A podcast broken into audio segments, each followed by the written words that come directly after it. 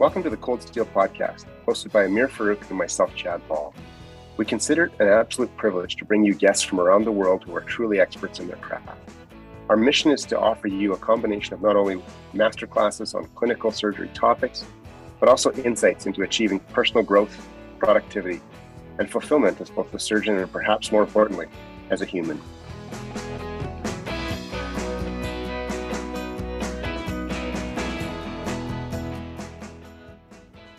This week on the podcast, we talked about a topic that we have heard about all too frequently on the news gun violence. We were lucky enough to be joined by Dr. John Kortbeek, a trauma and critical care surgeon at the University of Calgary. We asked Dr. Kortbeek about the topic of gun control in general and specifically on gun control policies in Canada and how general surgeons and general surgery residents can get involved in political advocacy. Uh, I grew up in Edmonton and uh, went to school there, including uh, medical school at the University of Alberta. At that time, when you finished high school, your choices were simple. You went to work or you went to the University of Alberta. The whole notion of going elsewhere to uh, study in postgraduate studies was uh, a real rarity back then. Uh, but I had great training and uh, completed that, and I went on to uh, complete general surgical training at the University of Calgary after an internship in Ohio. I then pursued additional training in critical care and trauma, both at the University of Calgary and in Birmingham, Alabama, which was a great experience. Uh, really opened my eyes and I learned a lot. And since then, I've been uh, practicing in uh, Calgary, Alberta for the past three decades in general surgery, trauma, and critical care. You have really been a, uh, a pillar and a foundational uh, person or piece in Canadian trauma care on on really every level. Um, and we could talk to you about so much of that for for so long. Um, but really, what we wanted to focus on today, and I hope you're still willing, is to talk about uh, gun control and gun violence in particular, and, and how that relates to us as, as surgeons across the country and, and maybe comparatively throughout the world. So I, I'm curious if you could start off by teaching us a little bit about um, gun use, um, gun violence, gun injuries in, in Canada. And I think, in particular, for a lot of us, yourself included, who have spent you know years in the U.S., um, maybe framing the, the differences between countries and, and culture as well. Well, that question covered a lot of ground. So uh, maybe I'll start at the beginning and, and describe why I became interested in uh, injury control and reducing the burden of injury due to firearms. Uh, I grew up uh, hunting with my dad, and we would go uh, bird hunting in northeastern Alberta, uh, mostly uh, ducks, occasional geese, and grouse. So I, I grew up using a 12 gauge shotgun. And my parents also thought it was important for me to uh, learn what it was like to, you know, live in the rural area. so they sent me out to French Canadian farm for a couple of summers. And at the age of six and seven, I was unleashed on the gophers with the 22s and getting a few cents a tail as a reward for any that we were able to uh, capture and shoot. Uh, so I became familiar with guns at an early age and uh, then didn't do much hunting for a long time. But uh, more recently, as I've had a bit more time, I um, started hunting with uh, friends and family. I have uh, members of my family that hunt big game and, and, birds. And I don't own a gun, but I enjoy going out with them and walking in the woods. And I enjoy the fruits of their labor and some fine venison afterwards. Uh, like both of you, I've dedicated most of my career to uh, trying to care for the patients in front of me. And as a trauma surgeon, a big part of that was uh, improving care for the injured. And we spent a lot of time uh, improving trauma systems uh, in Canada and working with other countries to improve education in trauma. And when we did focus on injury control, particularly in the uh, 80s and 90s, the greatest burden of injury was from motor vehicle crashes. So our, our injury control efforts were uh, focused on that, and rightly so. But over the past decade, uh, I've had a greater awareness of the of the increased burden of of uh, injury from firearms. I think the eye-opening event for me was uh, the Claresholm uh, mass shooting event, which occurred in Alberta about 10 years ago. It was a group of, of kids coming home from college for Christmas, and uh, they were chased down and then shot by a deranged ex boyfriend with a semi automatic, legally purchased handgun. Uh, there were three of them were killed at the scene. The gunman committed suicide, and the one sole survivor arrived at our trauma center. We cared for her for a number of weeks afterwards. And I just thought that was tragic and a complete waste.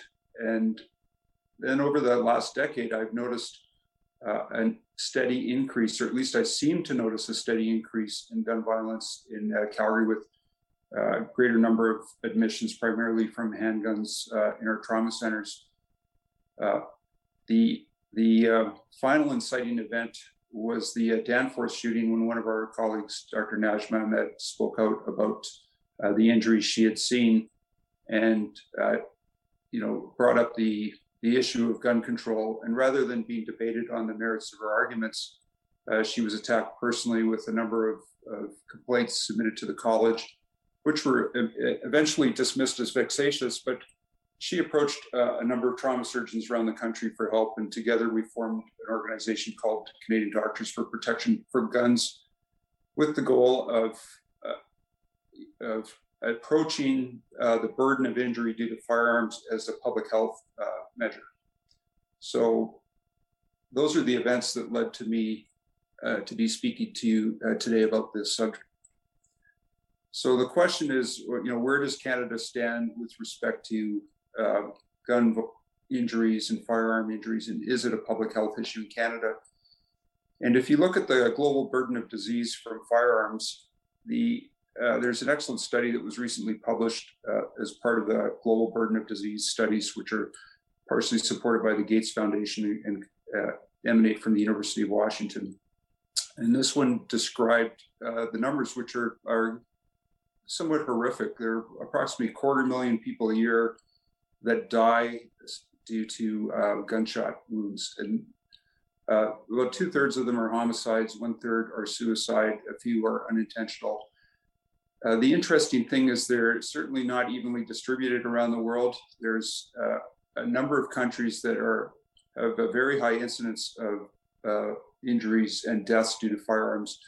And that belt extends from the United States through to uh, Mexico, Guatemala, Venezuela, Colombia, and Brazil. And they together account for about half the global burden of disease. The United States and Brazil together account for over 30% of the global burden of disease uh, for firearm injuries. And it's quite striking when you travel around the world if you're fortunate enough to visit other countries. Um, you know, I, I, had the good fortune to teach in Laos, for example. We were teaching trauma resuscitation to residents there who had never seen a gunshot wound.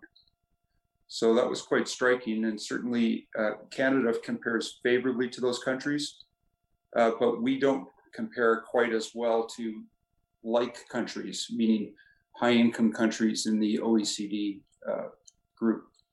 In the OECD group, Canada has the fifth highest rate of, of deaths due to firearms.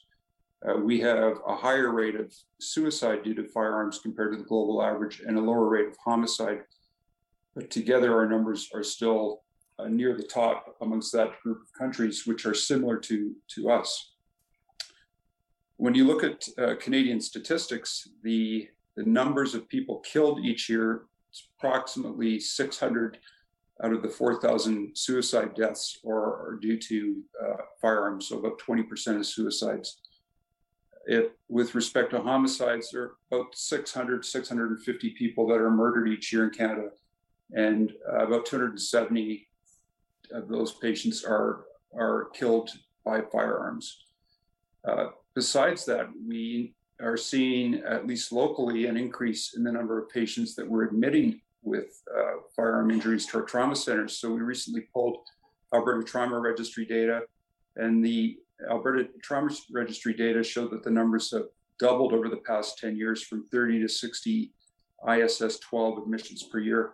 But we know that ISS is not a good measure for penetrating trauma, as these patients could have multiple uh, anatomic uh, organ injuries in one compartment, so they don't score high despite having severe injuries. In Calgary, we're fortunate we uh, capture all patients admitted admitted for firearm injuries in our trauma database, and uh, interestingly, and uh, perhaps shocking at the same time, our numbers went from 90 year in 2009 to uh, about 50 year over the last two years, suggesting that Alberta is now admitting over 100 uh, trauma patients a year secondary to firearm injuries. And if you extrapolate that across Canada, uh, Alberta has a higher rate of firearm injuries than the Canadian average, but it still means that there are probably between 500 and 1,000 patients who've suffered injuries from firearms that require admission to hospital uh, each year in Canada. And beyond that, of course, there's an increase in uh, violent crime, which is pr- primarily associated with handguns, about 7,000 incidents last year, uh, from what I can tell, and uh, the trauma and stress that comes with that. So in Canada, we're not as bad as our neighbors to the south, but we're in a bit of a bad neighborhood. Dr. Kortbeek, you, you've talked about sort of where Canada is in the global kind of scale of things. Can you talk a little bit about what gun control measures are actually present in Canada right now? Because I think that's a significant um, kind of source of kind of confusion among people and um, understanding uh, the differences between the U.S. and Canada in terms of gun control. Sure. Well, I think uh, first uh, of all, it's important to just back up a bit. And, and whenever people talk about the burden of disease due to firearms, the debate immediately polarizes into gun control versus no gun control. And we actually don't approach any other public health issue that way. So, uh, you know, the first question is Is it a public health issue? And a public health issue means that uh, there's a significant burden of disease that it could potentially affect anybody or most of the community. Uh, the incidence might be rising. Uh, there's a significant cost associated with that disease. Uh, there may be significant disability associated with the d- disease, and most importantly, that the disease is potentially preventable. Uh, the other thing that's really important when looking at anything through a public health lens is the pragmatic realities of public health, which are that to address an issue, it has to be acceptable to introduce measures in the culture in which you live. Uh, it has to make economic sense and the political will has to be there. And usually the political will follows the former two, meaning that the, the culture or the body politic will accept the measures and they make economic sense or they're at least economically viable. And we're seeing that play out in real time uh, with COVID, where there's the science of preventing uh, disease transmission due to the COVID uh, virus. And then there's the political reality of wrestling with what a uh, public will accept and what does it cost to implement the measures. And that has played out differently even across Canada, as we all know. So uh, those measures are really important when looking at uh, addressing the burden of disease due to firearms. And typically, when we uh, discuss public health measures, we talk about the E's of public health, which are uh, effective care. And again, uh, all three of us have spent most of our lives trying to improve effective care. And in Canada, we're fortunate to have really good trauma systems with uh, ready access to pre hospital care, rapid transport to uh, trauma centers, and uh, appropriate triage and good care in the hospitals and good rehab. So uh, there have been huge improvements in that. So that leaves the other measures that could be used to approach uh, the burden of injury due to firearms, which include uh, engineering, so smart guns, uh, enforcement, which means legislation, uh, and enforcing that legislation. There's no sense having a law if you don't enforce it.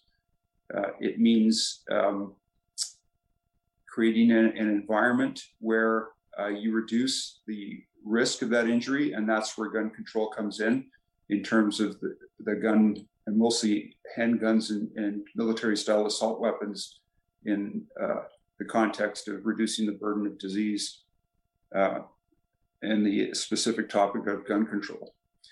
The history of, of that environmental part of the public health issue of firearms in Canada is iterative, meaning that we've introduced a number of measures slowly over time, but primarily in Canada, they involve uh, licensure, registration, um, and background checks. So in Canada, in order to uh, procure a firearm, uh, you're required to uh, submit an application to obtain a PALS license.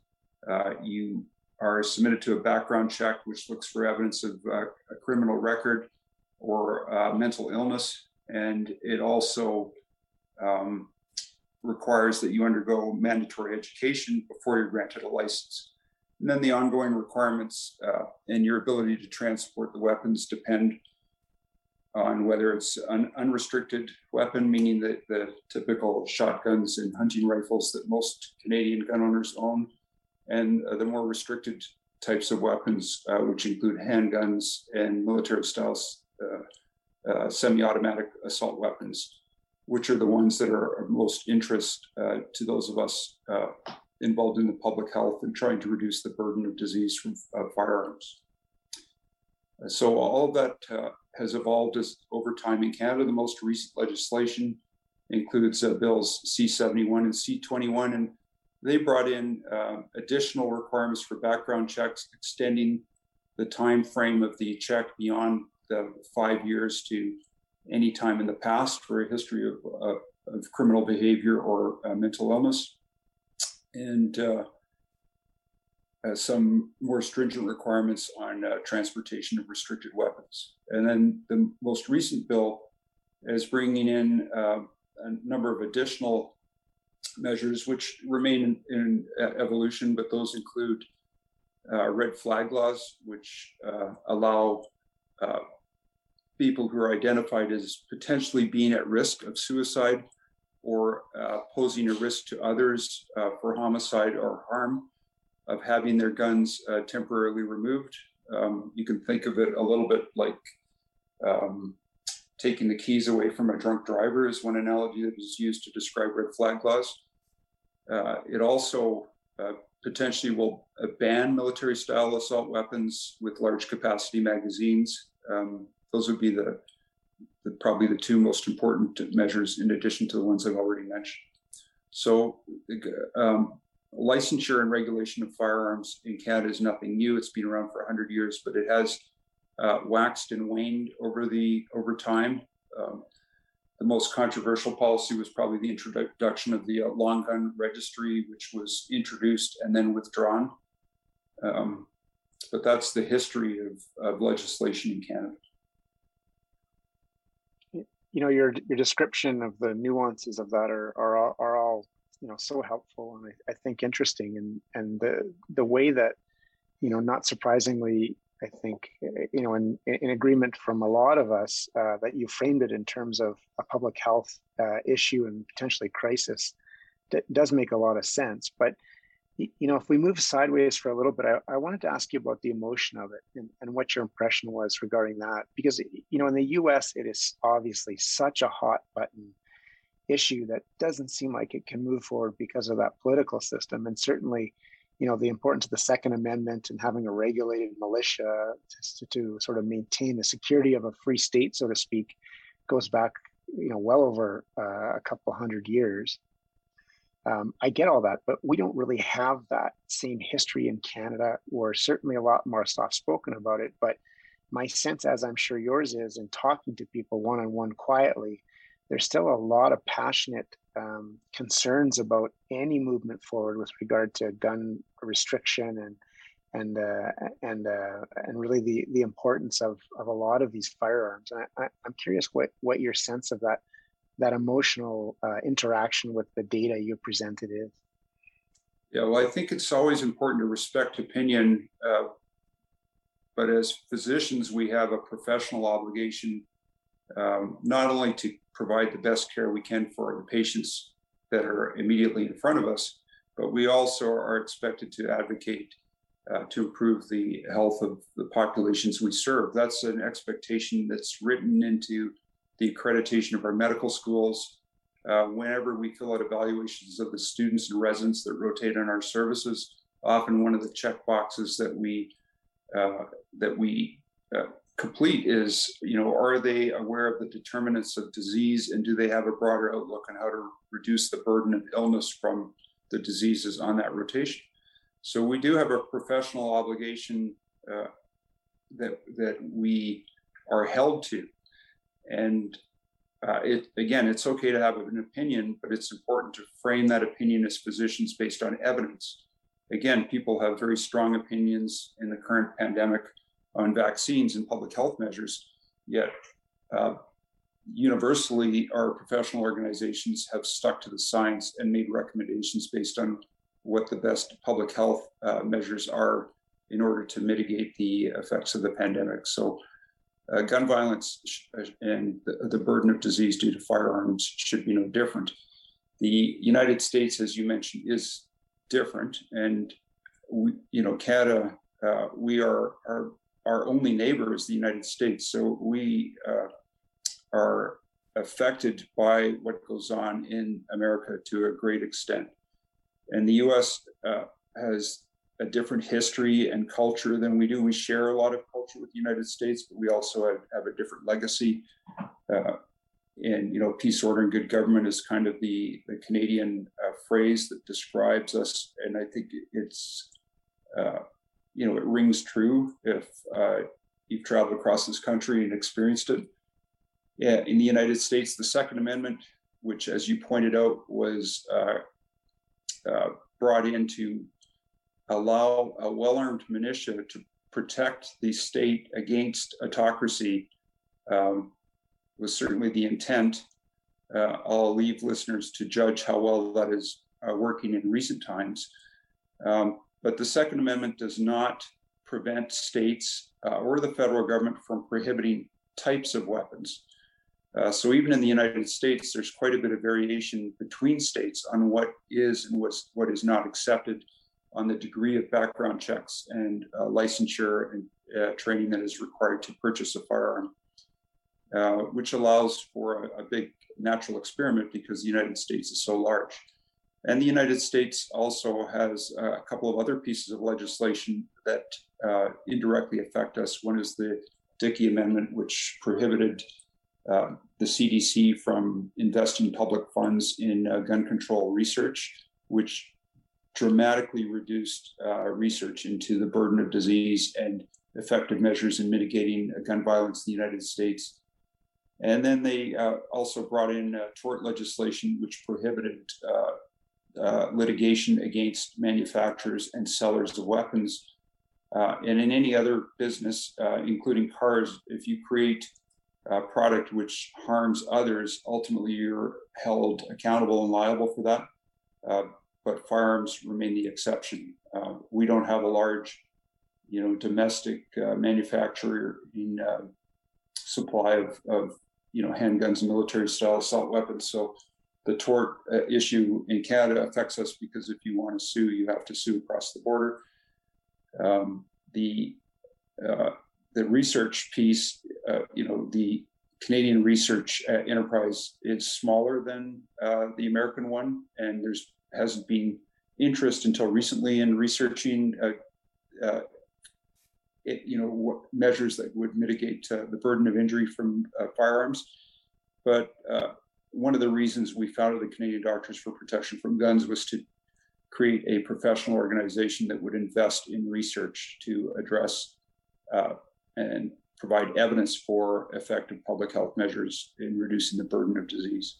So there are important differences between Canada and the United States, but we are influenced by our neighbors to the south. There's no doubt about it. Just to kind of double down on what Dr. Ball is saying and echo the what you're saying about kind of the emotion that dogs this whole debate. I mean, even in uh, and you, will recall that you know as part of your role in the organization that you're talking about, uh, you know there was there was a rally and uh, some demonstrations and some you know uh, political involvement uh, that you were p- part of uh, organizing and, and administrating and you had kind of passed this message along to the residents in Calgary again behind closed doors just on an email chain. Uh, there was significant without without naming individuals but there was some significant consternation among the resident body with some some residents really getting upset that you know why are we even part of this whole you know gun control thing? You know uh, we we use our gun uh, guns peacefully and we have great laws in Canada so why are we trying to take away guns from everyone? And and there was quite a bit of uh, you know debate and and argument even within the residents in Calgary. So, you know, my question to you is what do you think the uh, actual implications uh, are of bringing forth some of the legislation and uh, amendments that you that the group is proposing specifically i'm thinking around assault rifles um, and and educate me about any other uh, particular um, actions that the group is taking but what do you think the real impact is going to be of making these kinds of changes and uh, and, and trying to advocate for this right so i think you know i was recently on a CAGS membership committee meeting and we were discussing topics for future canadian surgical forums and polling the members. And one of the suggestions was, well, we should poll the members uh, regarding what their thoughts are on gun control. Are they for it or against it? And uh, my comment was, well, before you do that, you need to educate people so that they understand what the evidence is and what is being actually proposed. Because the strong opinions often are based on opinion and not fact, uh, without even understanding what is being proposed, what is being discussed, and what is the evidence behind it.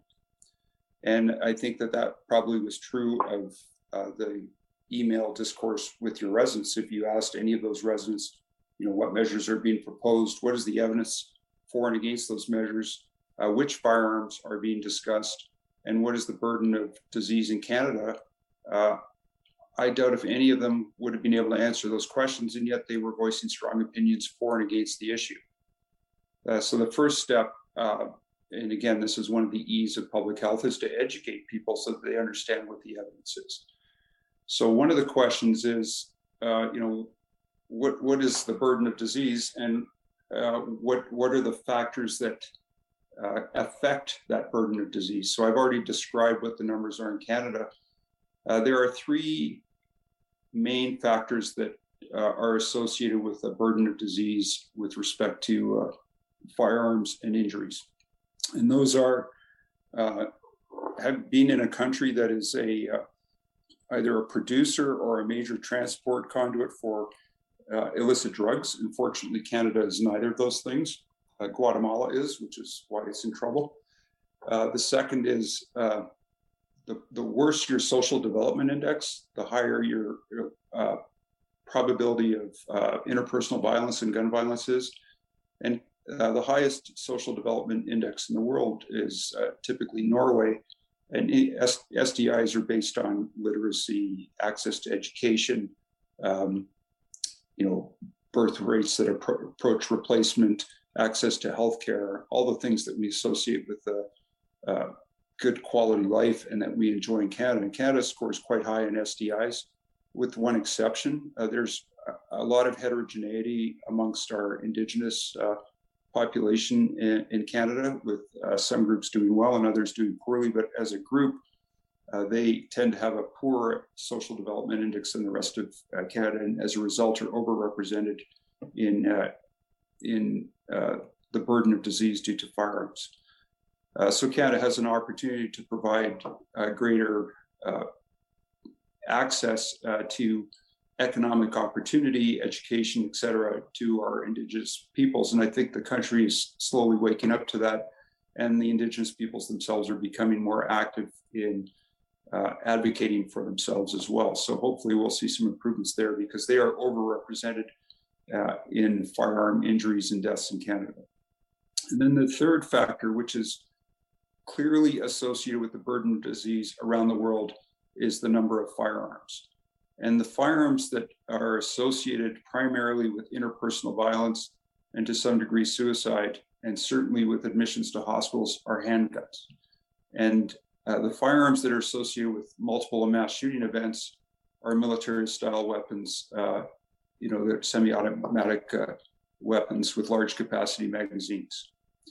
So, with respect to uh, gun control that restricts access to those weapons, uh, the the question is, uh, does it make a difference? And the best example of whether it makes a difference or, or not are number one, is there an association between the prevalence or access to those firearms and the burden of disease? And the simple answer is yes. If you go down the list of OECD countries, uh, the greater the number of uh, firearms, the higher the incidence of, uh, of firearm injuries Um, and Canada is actually one of the, uh, again, top five countries in terms of uh, its index with respect to firearm ownership. The U.S. is clearly at the top, but uh, you know we have a greater number of firearms than most other uh, high-income countries. What we don't know is what are those firearms. At least I don't know what they are. Somebody may have that information. Certainly, the federal government, through its registration, you would think would, but I wasn't uh, able to find it. And the distribution of, of firearms and shotguns, which are seldom associated with uh, interpersonal violence um, and not clearly associated with suicide versus handguns and military style assault weapons, which are associated with those things. Uh, we I don't have that breakdown for Canada, so I don't know what it is. But I do know that we have a high number of firearms compared to other countries, and we have a higher, uh, as expected, burden of disease. And then the second question is, well, what happens when you change the environment. So the best examples of that uh, come from the UK, which um, has a long history of, of, gun control. In fact, the British were worried after World War One, so they already began restricting military-style weapons uh, going back nearly a century. Uh, but they had access to uh, handguns, including semi-automatic handguns, as well as hunting rifles, uh, through most of the 20th uh, century. And then they had a, a terrible event uh, where they had a, a, a mass shooting in the northern UK where I believe 16 children were were injured and another 16 were killed along with the teacher. And there was such a, a public outcry and so much uh, horror expressed as a result of that event uh, that uh, they subsequently banned handguns. And they have seen a, a significant progressive decrease in the uh, number of uh, firearm injuries. Their rate is about one tenth the rate in Canada right now. Uh, so they clearly have shown a benefit from restricting access to that type of weapon. Uh, the other example is Australia, which also had a, uh, a, mass shooting event where I think over 50 people were shot. So the the uh, that was in Port Arthur, again in the mid 90s, and over 30 people were killed. And their reaction, again, was as intense as it was in the UK. They banned military style assault weapons. And they didn't ban handguns, but what they did was they said, well, you can't buy a handgun for self defense. If you are an active member of a shooting club uh, and you act and you participate regularly in uh, target practice uh, and document that, then you can undergo a six month probationary period where you use a weapon that is secured on site storage that belongs to the club. And then after that, you can, uh, you know, purchase your own weapon. They also had a buyback program for the uh, weapons that didn't meet the bill with respect to their new legislation. So they decreased the number of firearms in the country. I think they purchased almost three quarters of a million weapons during their buyback program.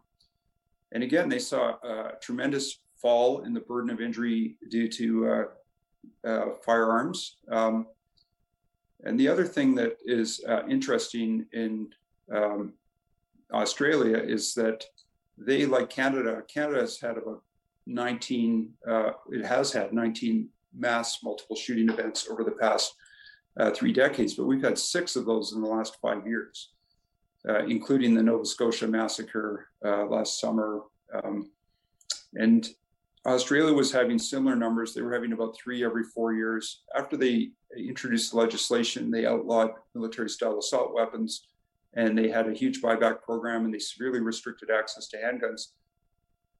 They've had zero mass shooting events in 20 years. So the evidence is quite striking. There's clearly an association between access to these firearms, handguns, and military style assault weapons, and uh, the burden of injury. And there clearly is an associated decrease in the burden of disease in countries that have further restricted access to these weapons. Uh, in Canada, most gun owners, um, ranchers, hunters, farmers own uh, hunting rifles and shotguns. But there are people who own handguns and military style assault weapons. I went on a website uh, this weekend and you know just check to see what you can still buy, and you can uh, go out and purchase, uh, you know, a military-style semi-automatic weapon with a large uh, caliber magazine, which is defined as more than 10 rounds. You could purchase uh, magazines with 20, 30, or more clips in a single uh, case and go out and uh, be on your merry way. So those weapons are still available in Canada. And as long as they're available, um, we will continue to see endemic violence from handguns, and we will continue to see uh, multiple mass shooting events, uh, irrespective of the fact that most people who own those weapons are illegal gun owners who abide by the law. Uh, there's clearly an association between restricting access to those weapons and the burden of injury because it only takes one person who's deranged, troubled, or a lunatic to commit mass murder. And uh, the prevalence of handguns is associated with uh, endemic interpersonal violence, femicide, etc. Uh, finally, one thing that people should be aware of, and this may not have been reflected in the email chain because people with strong views tend to be overrepresented. And that was uh, nicely described in your recent podcast on, on social media. Um, but in Canada, polling has shown that 80% of Canadians supported the recent changes in uh, the federal bills. 80% of Canadians support a ban on military style assault weapons uh, with large capacity magazines. Uh, and uh, over 60% of Canada Canadians uh, support uh, restrictions or bans on handguns. and those things would do nothing to interfere with the ability of, of farmers, ranchers, uh, or hunters to enjoy their sport or protect their property or their livestock. Uh, so the, the political arena um, is such that in Canada it it is it would be supported to pass that type of legislation, even though there would be a vocal minority against it. There's evidence to support that legislation. Um, we haven't gotten into the economics, but there's a clear economic benefit both from the direct hospital costs and the indirect society costs from loss of GDP from all of the people who've been shot and injured or killed uh, that, that could be considered. Um, and the final thing to remember is that the people who are shot, injured, or killed have rights too. They didn't ask to be shot, they didn't ask to be killed, and they didn't ask to be disabled. And that's a pretty stiff price to pay for ready access to handguns and military style assault weapons. So, um, gun control measures that, that change the environment by restricting access to those weapons do make a difference. Uh, uh, physicians need to be aware of that when they debate the subject. Um, it's okay to have an opinion, but again, the opinion should be formed uh, on evidence. Well, that's that's beautifully summarized. You, you know, I, I, I mean, clearly every country is different, and the culture of every every country is is unique. Um, but I think putting it in that international perspective is is helpful and it is relevant and it is uh, informative. I'm curious if you had any specific comments on, you know, most recently uh, the New Zealand experience and their ability to ban handguns, I should say, ban assault rifles that quickly. Uh, it seemed like from the outside, as well as talking to folks that you and I both know within New Zealand on the on the surgery side, that that did happen very rapidly based on that event, and was widely supported. And I, I, don't I don't know. I mean, based on what you've just told us, maybe it would it, it is and would be the same thing here. But I'm I'm curious how you you put that into the the lexicon of of what you've talked about. Well, I, I spoke to a senior politician recently, and one of the questions I asked was. Um, if the polling data are as favorable as they are, and they are because they're being repeated by multiple independent agencies, why uh, does the political leadership not act on it? And the answer I received was that, uh, well, 80% may support these measures, but the 20% that are vocally opposed will vote based on those measures. And the 80% that support restricting access to those weapons usually do not put it at the top of their party list for who they choose to vote for. Uh, and there also is a, difference between uh, rural and urban ridings in terms of what uh, people will support, uh, what the cultural uh, expectations are which also flavors the political discourse. Uh, what happens, and this happened with the Dunblane massacre in the United uh, Kingdom, it happened with the Port Arthur shootings in Australia, and it happened uh, in New Zealand, and it also happened in Canada with the Nova Scotia mass shooting, is that those events are so horrific that they galvanize public opinion. Now, um, people who advocate against uh, any restrictions on the sale of firearms, including handguns and military style assault weapons, will dismiss multiple mass shooting events, uh, saying that they are, you know, rare um, but unfortunate. They're like shark attacks. Uh, but another view of, of multiple shooting events is that they are uh, similar to airline disasters. They're so horrific that everything possible should be done to prevent them. And at the time they happen, they galvanize public opinion to allow, uh, uh, you know, the politicians to move forward with legislation uh, that addresses uh, these issues. Uh, so New Zealand is a small country, has a population about the same size as Alberta or BC. Um, so it will take a long time to understand the effect of those measures. But based on the evidence we have from the UK and Australia, um, banning military style assault weapons uh, should reduce the number of multiple shooting events. Even in the United States, uh, the United States for uh, a decade banned uh, large capacity magazines, and then that was repealed, I think, in 2004, but don't quote me on the date. Uh, and the country as a whole has seen an increase in multiple mass shootings since the repeal of that ban. But there are more than half a dozen states that continue to have bans on large capacity magazines. And now you can drive from state to state, so there's nothing to prevent somebody from purchasing those weapons in one state and taking them to another. And yet, despite that, the states that have large capacity magazine bans have uh, carried forward that reduction in, in mass shooting events and have a lower rate than the states that do not have those bans in effect. And they also have fewer deaths per shooting. And it makes sense because if you're going to c- commit mass murder with a, a, weapon that is not capable capable of a semi-automatic fire and doesn't have a large capacity magazine, it will be more difficult to kill more people. Uh, so they have seen beneficial effects from those limited bans. Uh, New Zealand undoubtedly will see the same thing. Uh, there was broad public support because opinion was galvanized by the horror of what happened there. And to some extent, uh, we've seen that happen in Canada. Canada is a much bigger country. Uh, you know, we have a large geographic separation between provinces.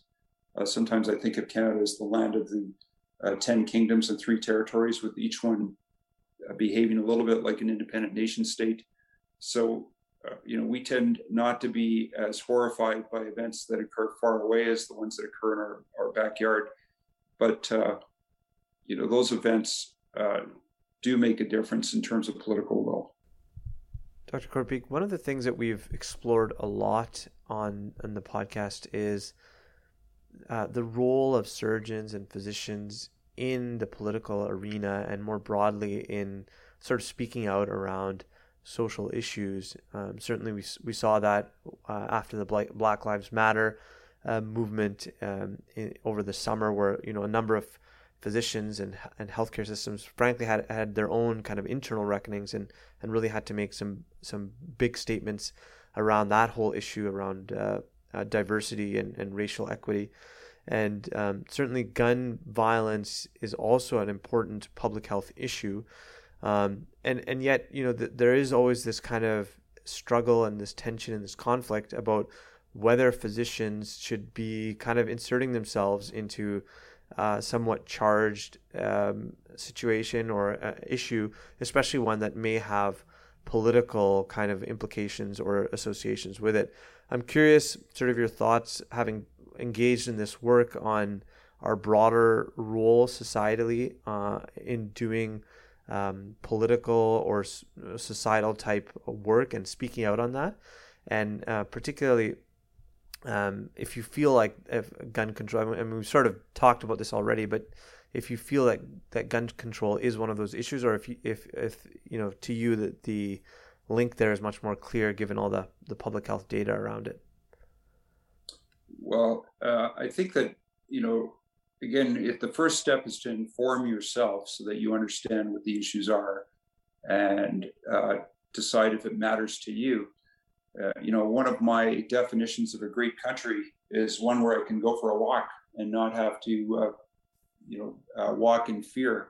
And I've traveled uh, quite a bit around the world through my professional career. I've been very fortunate. And there are plenty of pace, places in the world where you cannot go for a walk. It's not safe to do so. Uh, I live in a community where it is safe to go for a walk, and I'd like to keep it that way. Uh, so, apart from the, you know, the tragic circumstances involving many of the patients we care for, um, and a desire to see fewer people uh, like you know those kids that I described who got shot going home uh, for their Christmas vacation. I just would like to have a safe community for myself, my family, my friends. Uh, so that's why I think this issue is important. And the issue isn't gun control. The issue is reducing the burden of injury due to firearms. And it's not all firearms that are responsible for that burden of injury. It's specific ones that I've described, which are handguns and, and uh, semi-automatic military-style assault weapons. Uh, most physicians are not, you know, comfortable um, embracing the media, and most people like to avoid conflict. Uh, it takes training and experience to be able to advocate at that level. But the good news is that most physicians don't have to do that. The, the first step most people should take is to get informed so that they understand the issues and that they can speak from evidence so that they're not engaging in uh, social media uh, forensic feeding chains that are based on opinion and not evidence. Uh, the second thing they can do is participate through their professional societies uh, in formulating statements and guidelines that support evidence based public health measures that will address uh, the disease or injury that they feel passionate about. And we all do that. We all, you know, belong to societies that recommend screening for colorectal cancer. Uh, we uh, historically in injury control advocated for uh, measures that uh, included better enforcement of, of speed laws, uh, mandatory seatbelts, uh, Back in the 60s, it was controversial to suggest that you shouldn't smoke, but over time, most professional organizations adopted evidence based recommendations that suggested that smoking was bad for your health uh, in many ways. And, you know, uh, reducing the burden of injury from firearms is no different.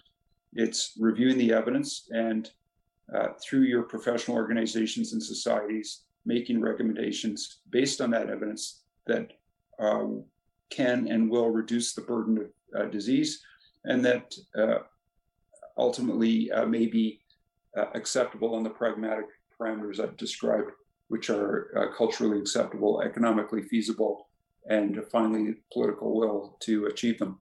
And the politicians are more likely and able to drive through legislation to change public health guidelines and, and enact measures that affect public health if they know that the professional organizations support them. So, for example, with the recent uh, bills that I described, uh, the Canadian Doctors for Protection from Guns was uh, one of many professional organizations that had an opportunity to pre- present to the uh, federal government and provide a summary of the evidence that supported the legislation. And uh, those are things that physicians are good at, uh, and they don't require getting up in front of a mic and talking uh, in sound bites to potentially uh, hostile uh, questions and being in a pro con debate uh, with somebody who's taking a polar opposite view that may not be evidence based. A few, a few will have to do that, uh, but not everybody has to do that. In fact, the majority do not. Dr. Kortbeek, if people want to get involved in either the advocacy side of reducing the, the burden from firearm injuries or in the, the research side, what advice do you have uh, for people, and uh, where can they turn uh, to get involved? I think that uh, you know we just had grand rounds uh, in the Department of Critical Care in Calgary, and I invented, invited uh, colleagues from Edmonton to join. So the first step is again becoming informed through education, and then once you're informed, sharing that with your colleagues, most of whom are not aware of any of this evidence that I've presented today so that we can uh, become uh, better educated professionals and speak from um, you know evidence and knowledge. And the next step is to get involved through your professional organizations uh, or join an organization that uh, will advocate on your behalf. And Canadian Doctors for Protection from Guns is an example of that. Um, as I said on, on CAGS, I've suggested that we have rounds at some point in the future on this issue to educate our members. Um, and then uh, the final step, I think, is to, uh, if you feel passionate about a subject and you've informed yourself and you're aware of the evidence and you can speak from a position of strength, is to uh, help those organizations start um, framing uh, statements or uh, policies that reflect the evidence in terms of tackling this as a public health issue.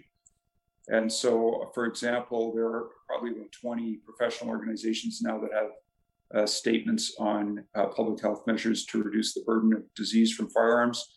Uh, the Canadian Medical Association is, is about to come out with a uh, statement, first one, on uh, addressing this as a public health issue. And those are necessary, iterative baby steps that are required to tackle this just as uh, the you know the framework to identify um, the health effects of smoking and come up with public health recommendations to try and reduce that. That took many years. This will be no different.